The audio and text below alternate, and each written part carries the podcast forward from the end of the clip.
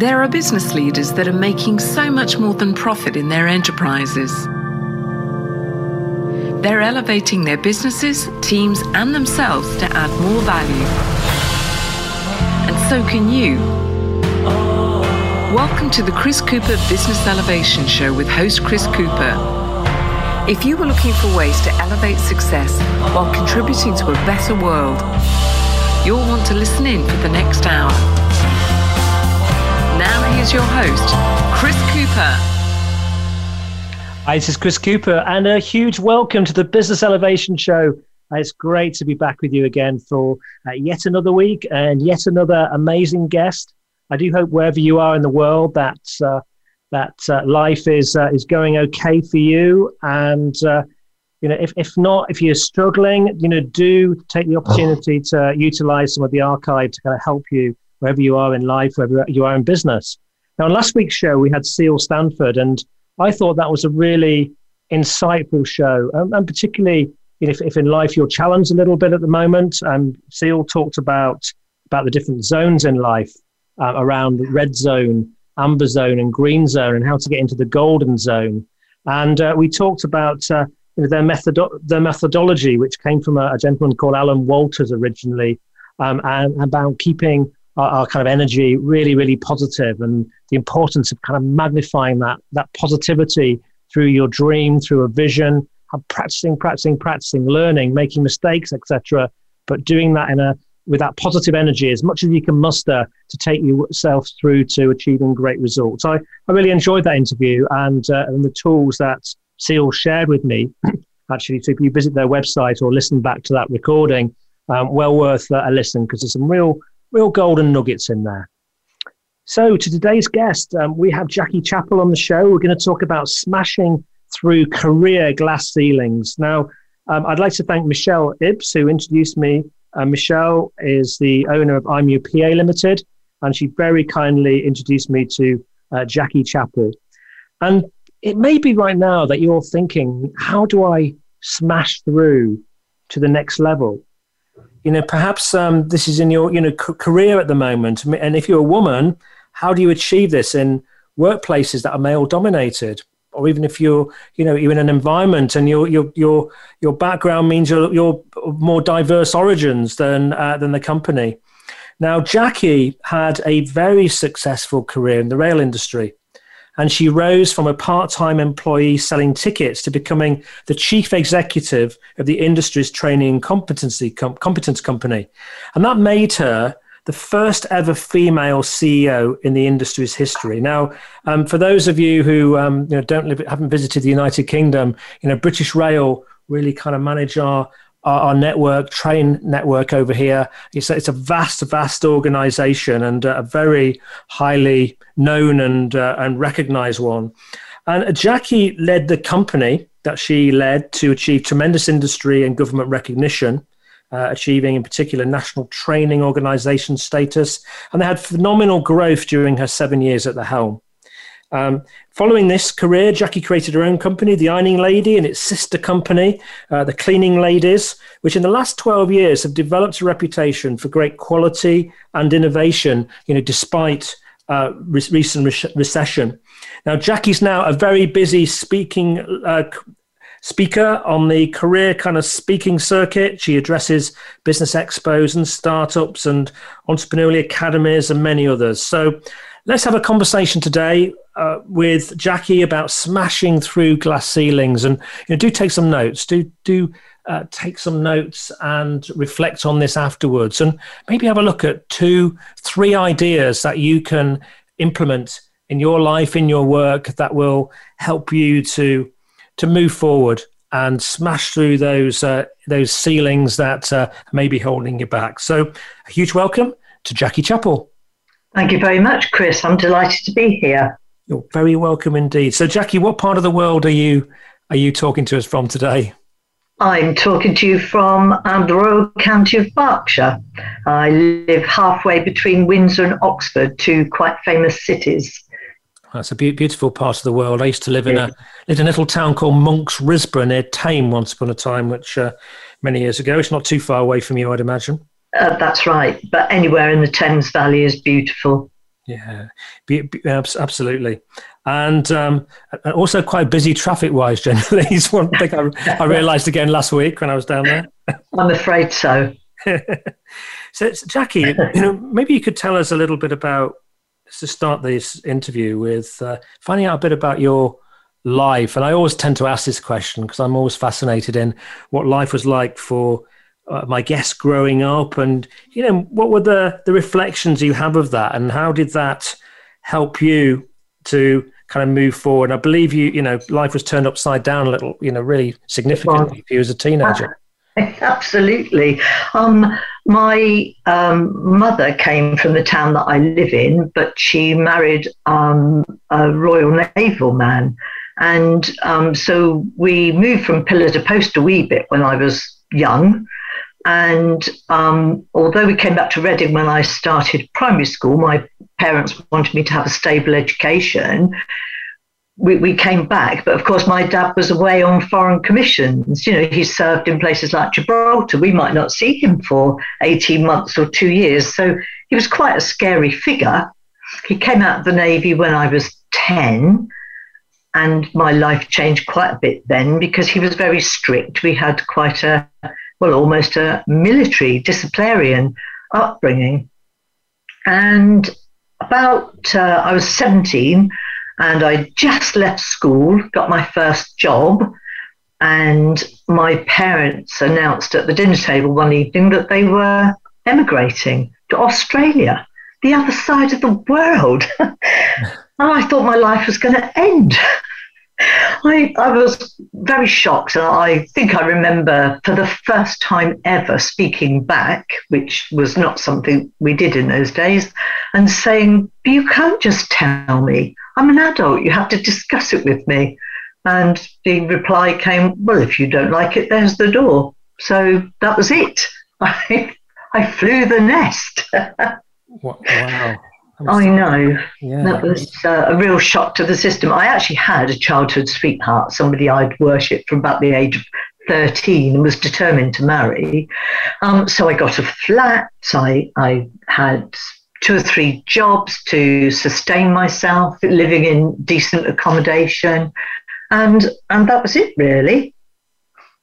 Um, yeah. I mean, you must have felt did you feel very let down by your parents? I mean, did you? I don't know that I felt let down because my father was um, chasing opportunities. He was quite entrepreneurial mm. and he wasn't getting on as far as he wanted to in England. And Australia was hailed as the land of opportunity. So off they went. And um, very sadly, my childhood sweetheart passed away just after my 21st birthday. So I um, that turned my life upside down a little bit more. I think I probably went off the rails for a little while there, but uh, you know, I came back. I got married and had children, and um, I became back on the right track again. It sounds yeah. like you've done, you've done lots, did lots of lots of growing up before the age of twenty one. I did. I did. It was quite interesting. But I did I did learn the value of hard work and applying yourself and and not settling for second best. You know, always trying to be the best you could be and have the best life you could have. Mm, and do, do you think, therefore, in in some way, this you know, the, the challenges of, of, of growing up, and I I can imagine, you know, clearly there was some dark dark times in that. Do you think that actually had a silver lining in terms of the the platform it provided you later on in life? Absolutely, Absolutely. Because when you think you're having such a hard time, and I did used to think I was having a really hard time, both in my childhood and, you know, teenage and onwards, you can, you, oh, and I'm not dismissing depression. Please don't think that I'm belittling it in any way. But I always felt that I could choose, I could make a choice about what kind of day that I was going to have. I could let what happened to me bring me down, or I could choose to rise above it. That's in hindsight, it's easier to say. It's hard to do, but I, I think I became very determined, very determined. Mm. So, so you, I mean, I guess you can, you, you can, you can be at effect with the world, can't you? When things aren't going right. But but uh, there is a choice, isn't there, to there is essentially get onto the front foot and and and not be affected by the world.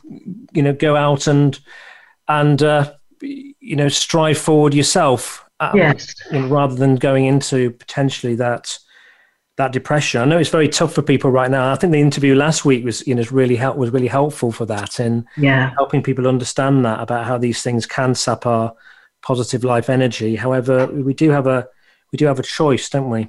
We do, and, and I know it's very hard. Uh, I, just recent times have been awful for so many people, and I probably noticed a small change in myself, but I fell back on my attitude that no, no, I can choose, I can choose to rise above this. I will face it head on. And you just have to have to find what you and your body and your emotions need to help you get through. It might just be someone to talk to, it could be doing something different. And I know we both talked about gardening, you know, holding part of that world in your hands and the benefits that it can bring.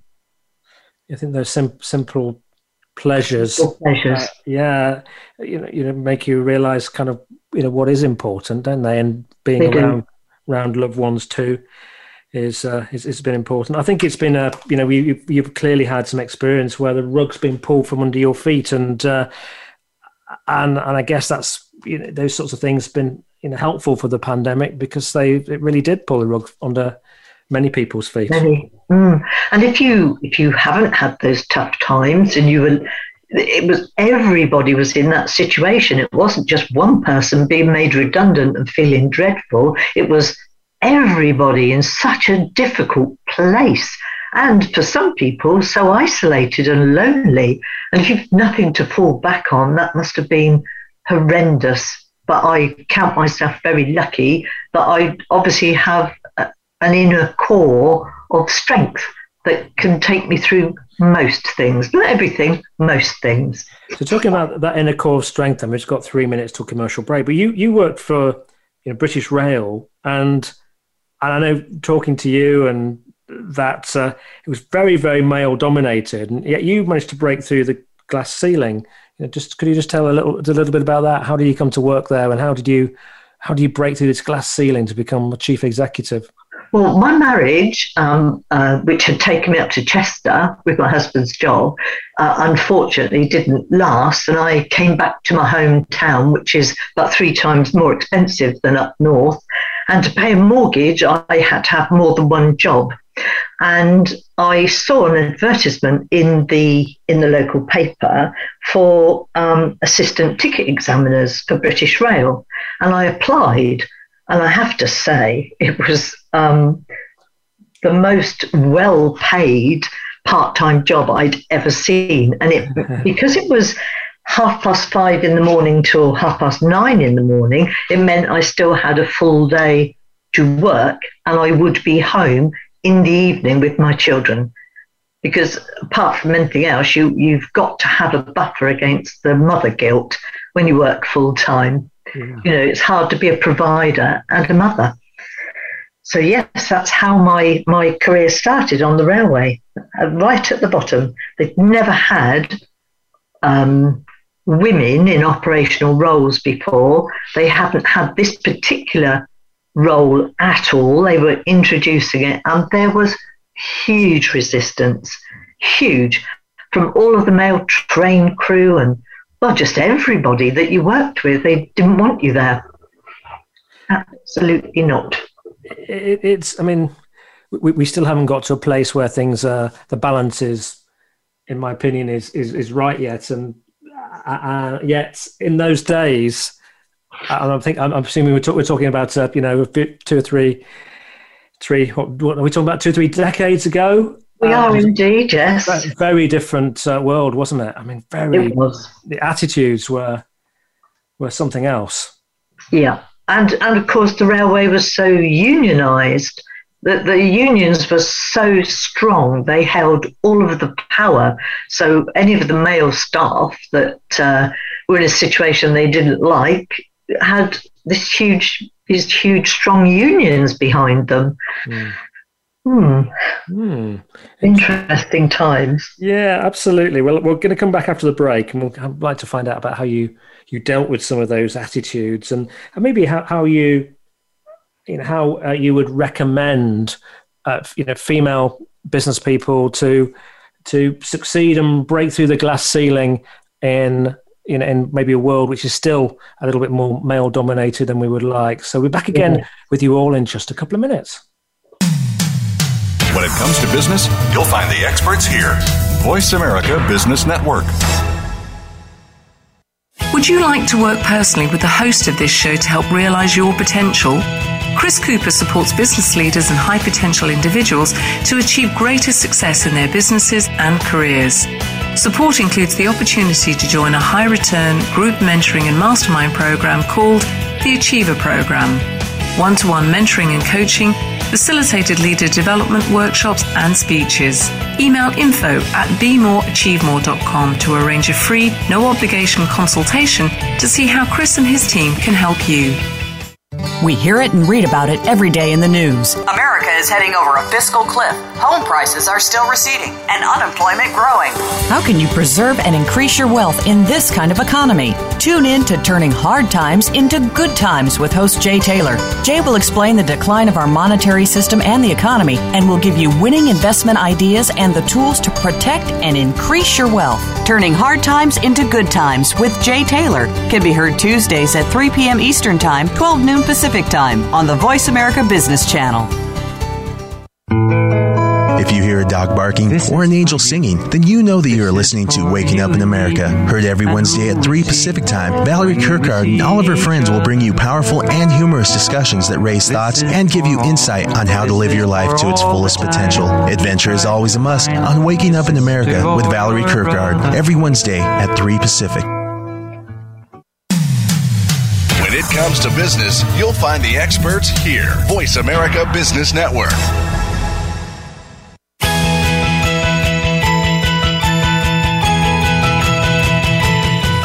You are tuned into the Business Elevation Show with your host, Chris Cooper. If you have a question or comment about our show, please direct your emails to chris at chriscooper.co.uk. That's chris at chriscooper.co.uk. Now back to Chris Cooper.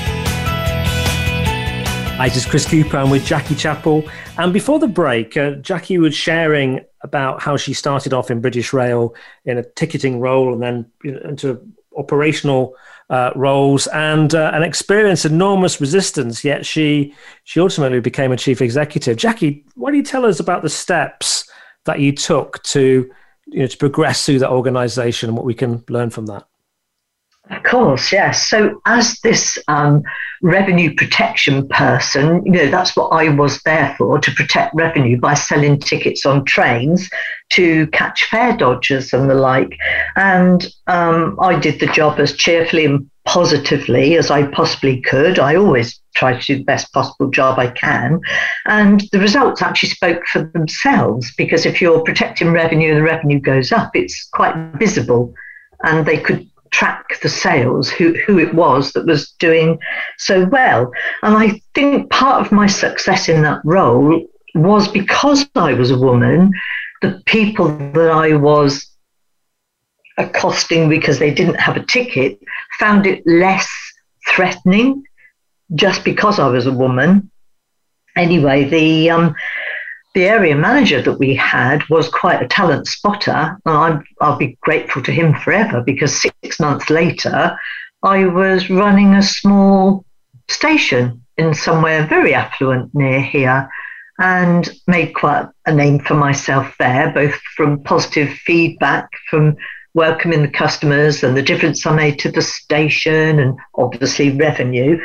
And within two years, I was actually doing my dream job. I, it was my vocation that I had trained in, which was training and development. I love to help other people be the best that they can be. And, and that was where success was measured very differently. Uh, my job was to take on eight trainees at 16. I had them for two years and at the end of the two years, I had to turn them out as fully trained and developed railway people. And I did that job for quite a long time. I absolutely loved that job. And it's probably my biggest legacy, actually, because the, my talent spotter of a general manager asked me if I could do something about the lack of girls applying to come onto the railway. Well, within a few years, I no longer had eight trainees. He said, if I could get 50% girls, I could have as many as I liked. Within a few years, we have 40 trainees, 50% of whom were girls. And I'm so proud to uh, just yesterday, actually, I was out to lunch with one of those young ladies who now has 31 years' service on the railway and is such a senior manager. She probably earns more than I did when I was chief exec those years ago. So that was that was it. Uh, that's where I got to training and development manager, and because because my my success was measured with people successes, I think um, I think I got quite well known, and that led me to being offered the acting chief exec's post when the previous incumbent was moving on. It was a temporary appointment, and I found out that the reason it was a temporary appointment was because they were the government were looking to close down industry lead bodies, of which there were 180, and they wanted to deal with 70 national training organisations. So privatisation had happened, and because it wasn't British Railway anymore, belonging to this industry lead body was no longer compulsory. The memberships were just, they were leaving in droves. So I turned up on my first day to an office with uh, a full time assistant and a part time assistant. That was it. And I said to the PA, I said, Oh, I've been told to read myself into the job. I said, But that looks like an awful lot of paperwork there. And she said, I wouldn't worry. She said, Pick the magazines you like and read those. She said, Because we'll be closed down in the blink of an eye. I was so shocked. I said, What do you mean? And she said, Told me about this government programme. I said, well, where will the railways fit? She said, Oh, we're going into bus and coach as passenger services. Well, you don't have to be a rocket scientist to know that passenger services is one tiny piece of the railway. There is a massive engineering, operations, signals and telecoms. It's huge. And I couldn't see how that would serve the industry. So the guy that was in charge of my secondment as the chief exec, acting chief exec, I went to him and I said, We can't let this happen that's not right for the railway. We should um, do something about it. And he said, in case you hadn't noticed, the members are leaving in droves. I said, yes, I did notice, but we could turn that around. Give me six months. He said, Jackie, your contract was for three. Oh, okay, then I said, I've got three months. So I started with these really strong union leaders, I started with them and told them what a disservice this would do to their members and their members' education, etc., etc., and their skills. That privatisation, we needed a cohesive approach. Well, I won them over, and then I worked on all of the companies. And luckily, this huge network of training and development managers throughout the industry knew me, and I persuaded them along. And six months later, we were celebrating National Training Organisation status. So, wow. so, so just so just thinking about about all of that. I mean, what if if for you know for somebody who is uh, is is starting out in their career, um, it, you know, I'm I'm hearing messages there about building great relationships, being prepared to take a stand like you did with your your boss, even though he only gave you three months. I mean, from your your perspective, we distill that down to some some lessons that yeah. can help help a you know help a person in their career break through a glass ceiling, or you know, or a, a female who is maybe in a more male dominated world. What would those lessons be? Passion, belief in your abilities. Um, they say about some people, oh, they could sell coals to Newcastle. Mm-hmm. If you really believe, it's easy to sell the idea or product if you believe in it yourself. And I did have a passion. I had a passion for the industry, for the people that worked in it, for the for the training organisation itself and the work it had done all those years. I did feel passionately about it, and I was absolutely determined. I nearly the hours that I worked, that I put in, and the travelling and persuasion and and yes, I had days where I would sit in that big masculine office and think somebody will tap me on the shoulder soon and tell me I've had my fun run along and be a good girl. But they didn't. We we actually, you know, myself and my one and a half people, we actually we did it. It was amazing. And I think the as I say, the passion and the belief spread. You you surround yourself with like-minded people, and you you form networks, and yeah, you get the job done. Yeah, yeah. So so so this is about you know you talk about the pa- passion. Some of this is about the the kind of way you show up each yes. each day you're going to work and every day keep keeping that energy up and yes about passion and that you know uh, you know, you see in some organisations, and I, you know, I, I use British Rail certainly before the pandemic regularly, and you know, you, you meet some people who, um, you know, they're about as engaging as a paper bag, and then you meet other people who sparkle and shine, don't they? Um, they do, and, and it's that sparkling and shining and energizing. I think is what you're you're kind of referring to here as as, as passion, and it's infectious, isn't it? It is. It is, and you, if you well, to, to add value to any role that you're in, you've got to be passionate and energetic and, and, and bring the best to the table. Mm. You know, you, you, that's what you've got to do. You owe it to the organisation. And as a leader, which was what I had become, even more so. Absolutely, you've got to have the energy and and the belief and the conviction. You know, still we did get the National Training Organisation status, and very kindly, the the guy who was my my um, manager, if you like, while I was just on secondment to, or acting, I had to go and meet with him. They didn't interview for the post; it was it was offered to me. So I went to sign a new contract with them, and he pushed it across the table. Um, I think he was quite shocked and probably he was one of those people, you know, when you get told, oh, you know, walking down the school corridor, you'll amount to nothing. And, and he said, mm. oh, you'll never do it. No, I love a challenge. Mm. So he pushed across the contract and he said to me, well, well done. I never believed you'd do it, but well done. I said, well, thank you very much. Looked at the contract. I said, oh, oh, I said, I think there's a typo here. He said, where's that then? I said, just here, the salary.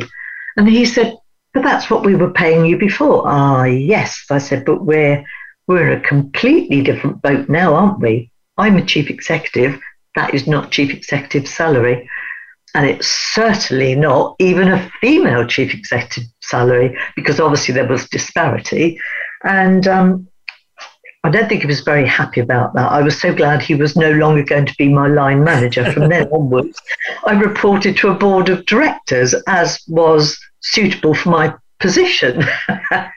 anyway, he said, I'm guessing you have a figure in mind. I said, Well, not necessarily a figure in mind. I know what the figure is that chief executives of national training organizations get paid. And it was almost double. And I got it. so I knew I was worth it. I knew that's what the going rate was, so to speak. And I'm when you've been brought up quite strictly, it's quite hard to not answer back, but to challenge authority. And it, it's just too easy to be meek and sign on the dotted line. But once you've done that, you've devalued yourself. Would have taken me a long, long time of pay rises to double my salary, which was what I should have been paid. So, yeah, it was worth standing my ground it's, it's a really good point that about standing ground and those those negotiations around salary are quite quite pivotal, aren't they? And uh, the way you do it can can can can go down badly if you don't do it very carefully. Um, what what, yes. what, what I, we you know I've been looking at some statistics in that men are much more likely to negotiate and have a discussion around their salary than than uh, females, and and that's one of the factors which partly explains you know dis- disparity. It's only one of the factors. Yeah. Um, you know, it, it's uh, you know from your experience, it sounds like this is you know pretty important that uh, that women stand up for themselves. Exactly, and I, I heard, you know, the, the, the, disparity on, for example, the BBC, where you have a, a, a, male counterpart, a lady, they're sat on the sofa together. Well, they're doing the same job. Why should why should gender mean that you get twice as much as the other person? I think it's because, as you say, women don't always ask, and you if you don't ask, you won't get. But but if you knew that you were doing as good or better a job as your male, male counterpart, why wouldn't you challenge? Why wouldn't you ask why the difference? Yeah, we we had a another fascinating guest on a few weeks ago, Jennifer Justice, who, uh, for those of you who listened to that, might remember she was uh, the former, for 17 years, Jay Z's uh, entertainment lawyer, and she worked with Beyonce and Rihanna and all sorts of uh, amazing stars. And she was talking about this challenge about getting her career kind of off off the ground and uh, and go, talking to organisations that are nearly all all male, and she was just sort of just describing how you know where where a man might be seen as being driven, a, a, woman who maybe is challenging about things like pay could be seen as whiny or bitchy. She was using words like that, and she was saying that there's a is also a you know, a language and a and a perception sometimes which can be we frowned upon, which don't help. How do you overcome that? Do you think? Um, I think take advice. I, w- I was lucky to be surrounded. The board of directors wasn't all male for the National Training Organisation. We did get women on there as well. And that's like a line, you know, lining yourself with like minded people. And they, they'll help you and practice, you know, take advice, practice and network and just be surrounded by supportive people to give you.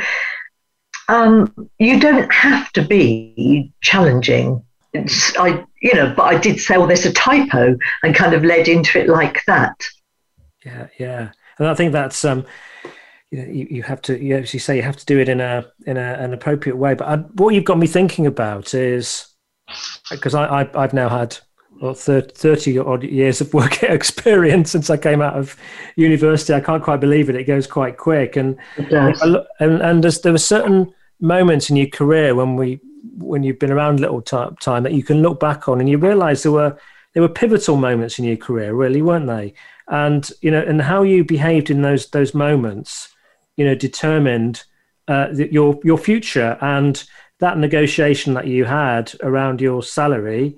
You know you could have been on half the salary and uh, which would have been completely unfair. But as you say it could have taken you a long long time to ever get back up to that. That was a that was a key moment wasn't it that you had to it get right? was, it was absolutely key and it was um, quick followed by another one, but uh, this time, oh, there might be time to tell you.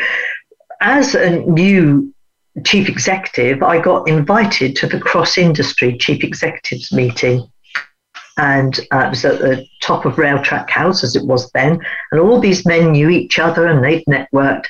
I thought I'd get there early because otherwise they'd be in their cliques and I would be too frightened to, to break into any of them. So I bought the most expensive black suit, new briefcase. I thought I'd get there early, got there early. I made a mistake a little bit too early. So the chief executive of Railtrack was there and a couple of secretaries putting out note paper and water pencils.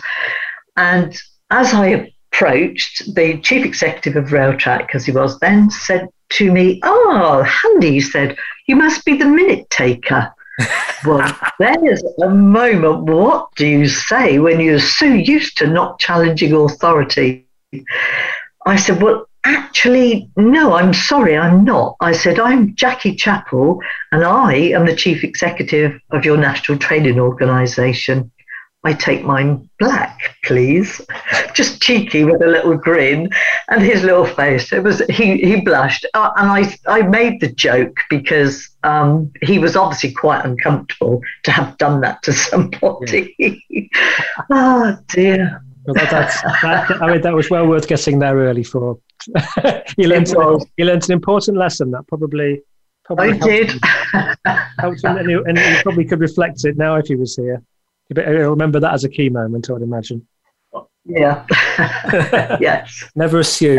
so yeah. Get... And I never, never wore black again.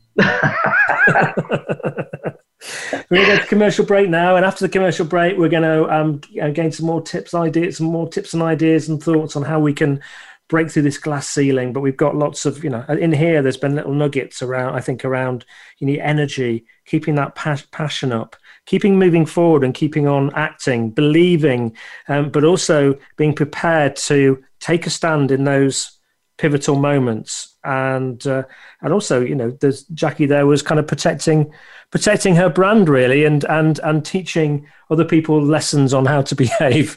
So we're going to be back again in just a couple of minutes after the break. Do join us. From the boardroom to you voice america business network would you like to work personally with the host of this show to help realize your potential Chris Cooper supports business leaders and high potential individuals to achieve greater success in their businesses and careers. Support includes the opportunity to join a high return group mentoring and mastermind program called the Achiever Program. One to one mentoring and coaching, facilitated leader development workshops and speeches. Email info at bemoreachievemore.com to arrange a free, no obligation consultation to see how Chris and his team can help you. Have you become a member yet? Sign up now to become a member of Voice America. It's always free and easy. Plus, you get to take advantage of some great member benefits. Get unlimited access to millions of hours of on demand content across all of our channels. Keep track of your favorite episodes, shows, and hosts in your own customizable library. Find out what shows you might be interested in based on your favorites. Plus, you get insider access with our newsletter. Membership gives you more. Sign up at voiceamerica.com and click register at the top right. From the boardroom to you, Voice America Business Network.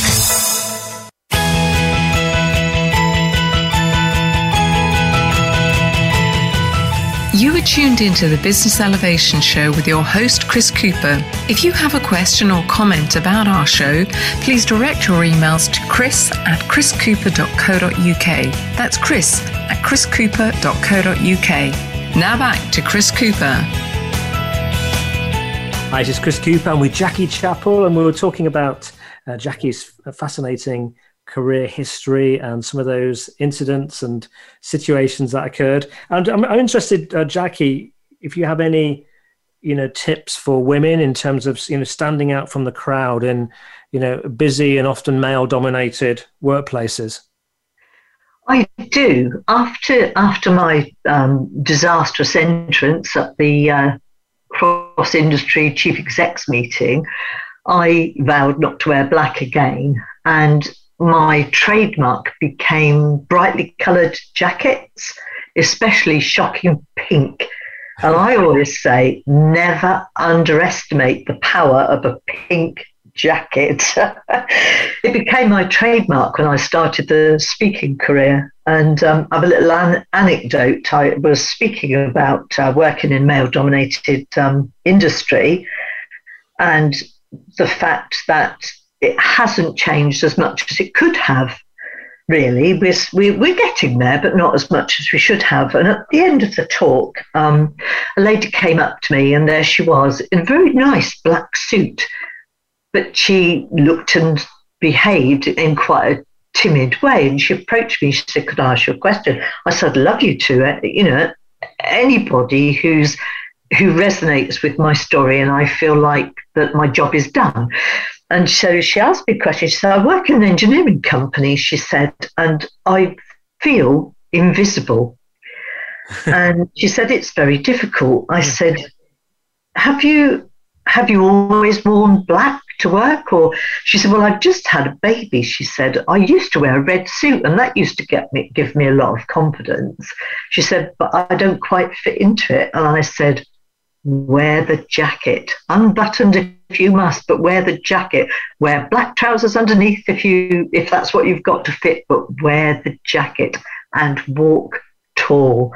And she smiled. She said, You are right, she said. And I said to her, You know, it's like glass, glass ceilings are like glass slippers.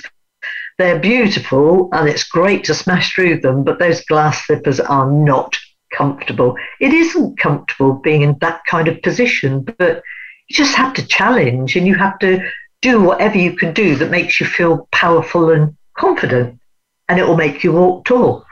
Yeah, I, I love that. Yeah, glass ceilings are like glass slippers and uh, stand, standing out from the crowd. If you do the same as everybody else, you just um, you're going to get tret uh, like yeah. everybody else. You, of course, yeah. Kind of, kind of almost part of a sort of a in big organisations, part of a an amorphous, large, expansive group of of, of similar people, can't you? You can, and if if you're in a conference, for example, I was at the QE2 Centre in, in uh, Westminster in London.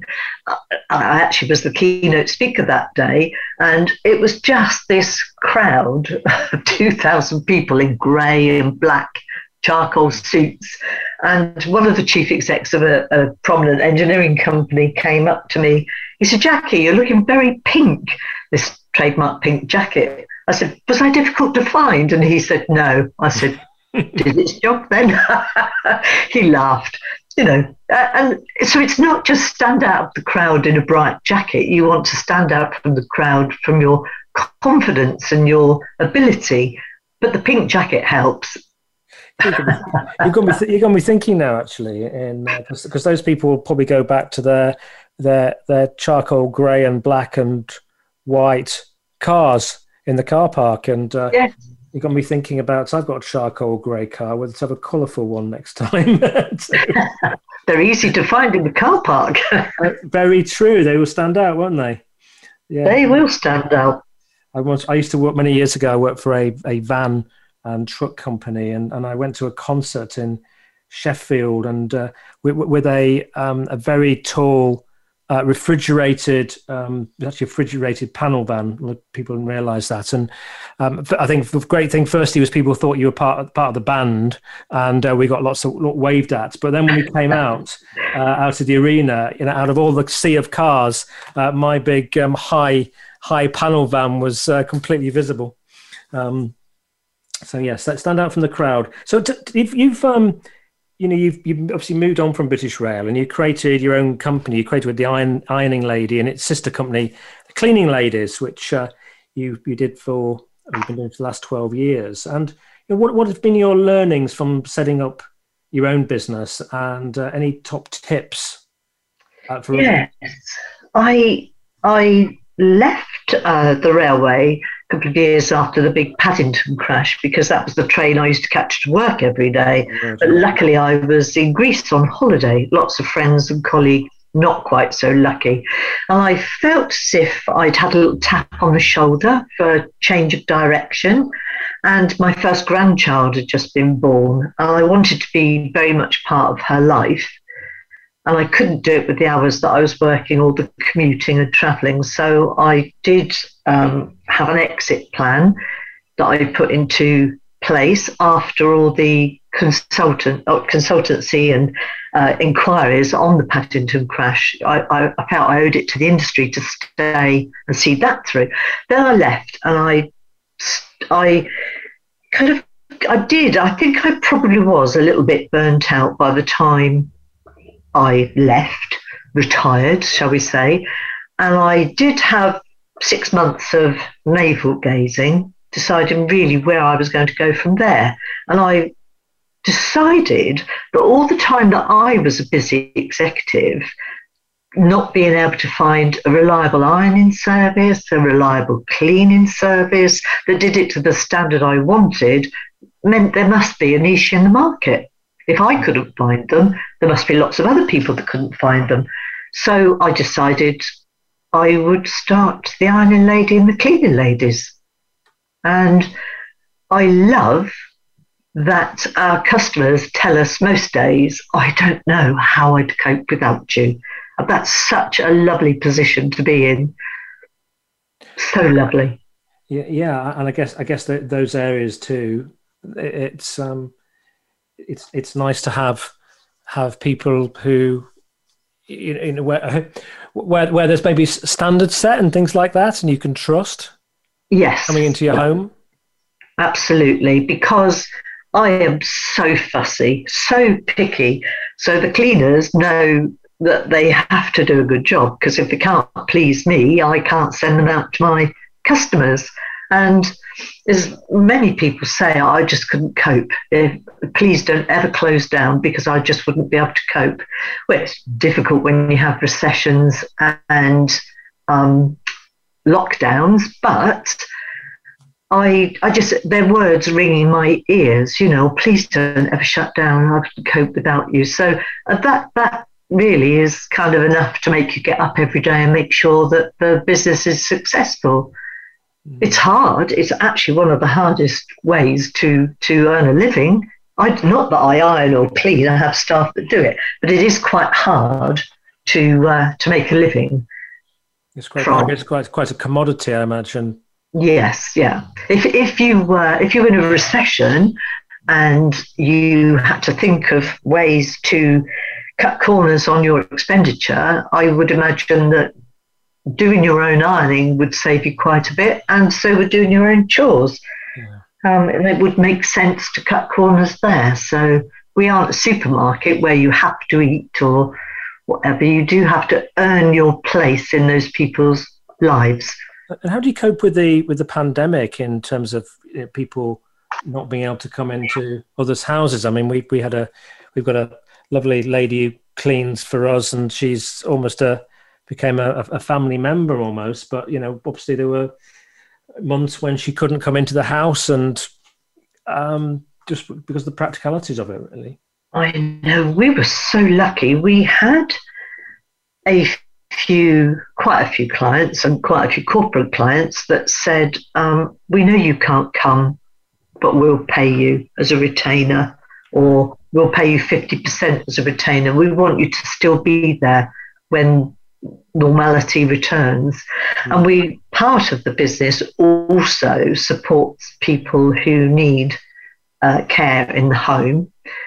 And not by care, I don't mean personal care, I mean household care, mm. like cleaning and changing the beds and things, doing the laundry. So we were allowed to continue with some of those customers, and we do all the laundry for local care homes. So that kind of kept us ticking over. 50, I would say 50% of, of, I did put a lot of people on furlough, but now we're running at probably 50% of the staff we had before the pandemic but they love it because they're really, really busy now and they don't want us to take on more staff because they love all the extra hours. So yeah. win win. That sounds good. So just, just, going back, we're coming towards the end of the interview now. And uh, you know, thinking back, we, we started off talking about your your younger life and, uh, and in this pivotal moment when you were 17 and when you were you were you were 21 and working multiple jobs and if you could go back and give some advice now to that younger you who was struggling with all those multiple jobs uh, and with parents the other side of the world, what would you be? What advice would you give to yourself?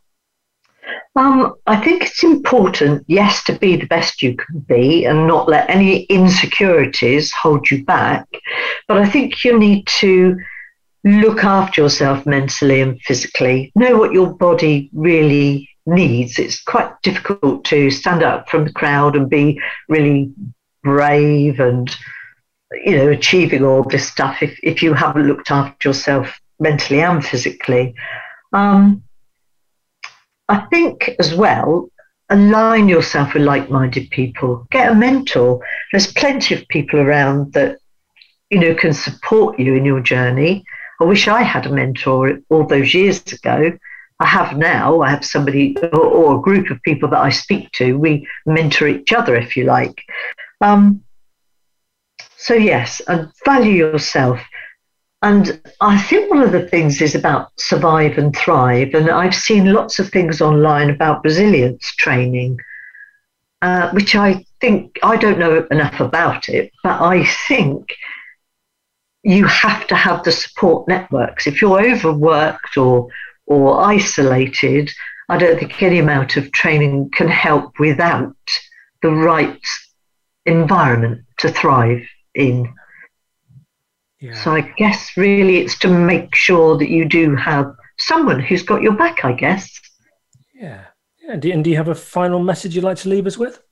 Um, I would like to think that we've all listened to this and we've heard how hard it was, and it still can be difficult now. And I think we have to lay the path for others. I read Jennifer Palmieri's book, um, the letter, open letter to uh, good, is it Good Morning, Madam President, and she talks about Barack Obama. He would have meetings, and quite often at the end of the meeting, there would be a couple of people in the room who hadn't spoken or contributed, and it was noticeable that it was nearly always the women that held themselves back. And he would never close the meeting without going around the table and asking if any anybody had anything to add. So if you if you can do that as a leader for other people in your network, you know, just give them the chance to speak out. If they're too timid to do it alone, give them a hand up. I think we all owe it to not just women, but to everybody to play it forward. Give the, everybody a hand up. We've got to end it there. I'm really, really sorry. Um, if you want to want to get in, um, find out more about Jackie, uh, JackieChappell.biz. Is that correct, Jackie? Yes, yes. Jackie Chappell, that's done with two P's and two L's. Go to jackiechappell.biz and you can find out there how you can, you know, connect with Jackie or, um, you know, find out what she does in terms of her speaking if you want to book her for a speaking event. Uh, on next week's show, we've got Lara Stein, um, the founder of TEDx and BOMA Global. Um, uh, as a consequence of uh, Lara, that over 40,000 TEDx, I believe, have occurred around the world. And we're going to talk about empowering leaders to build a better tomorrow. Any questions, any thoughts, any ideas? I'd love to hear from you at chris at chriscooper.co.uk. Have a, have a wonderful week and do go and smash through some, some glass ceilings. All the very best.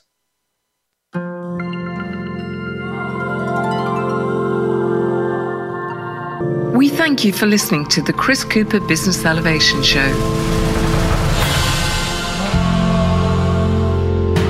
Please join your host, Chris Cooper, again next Friday at 8 a.m. US Pacific Time on the Voice America Business Channel. Be more, achieve more.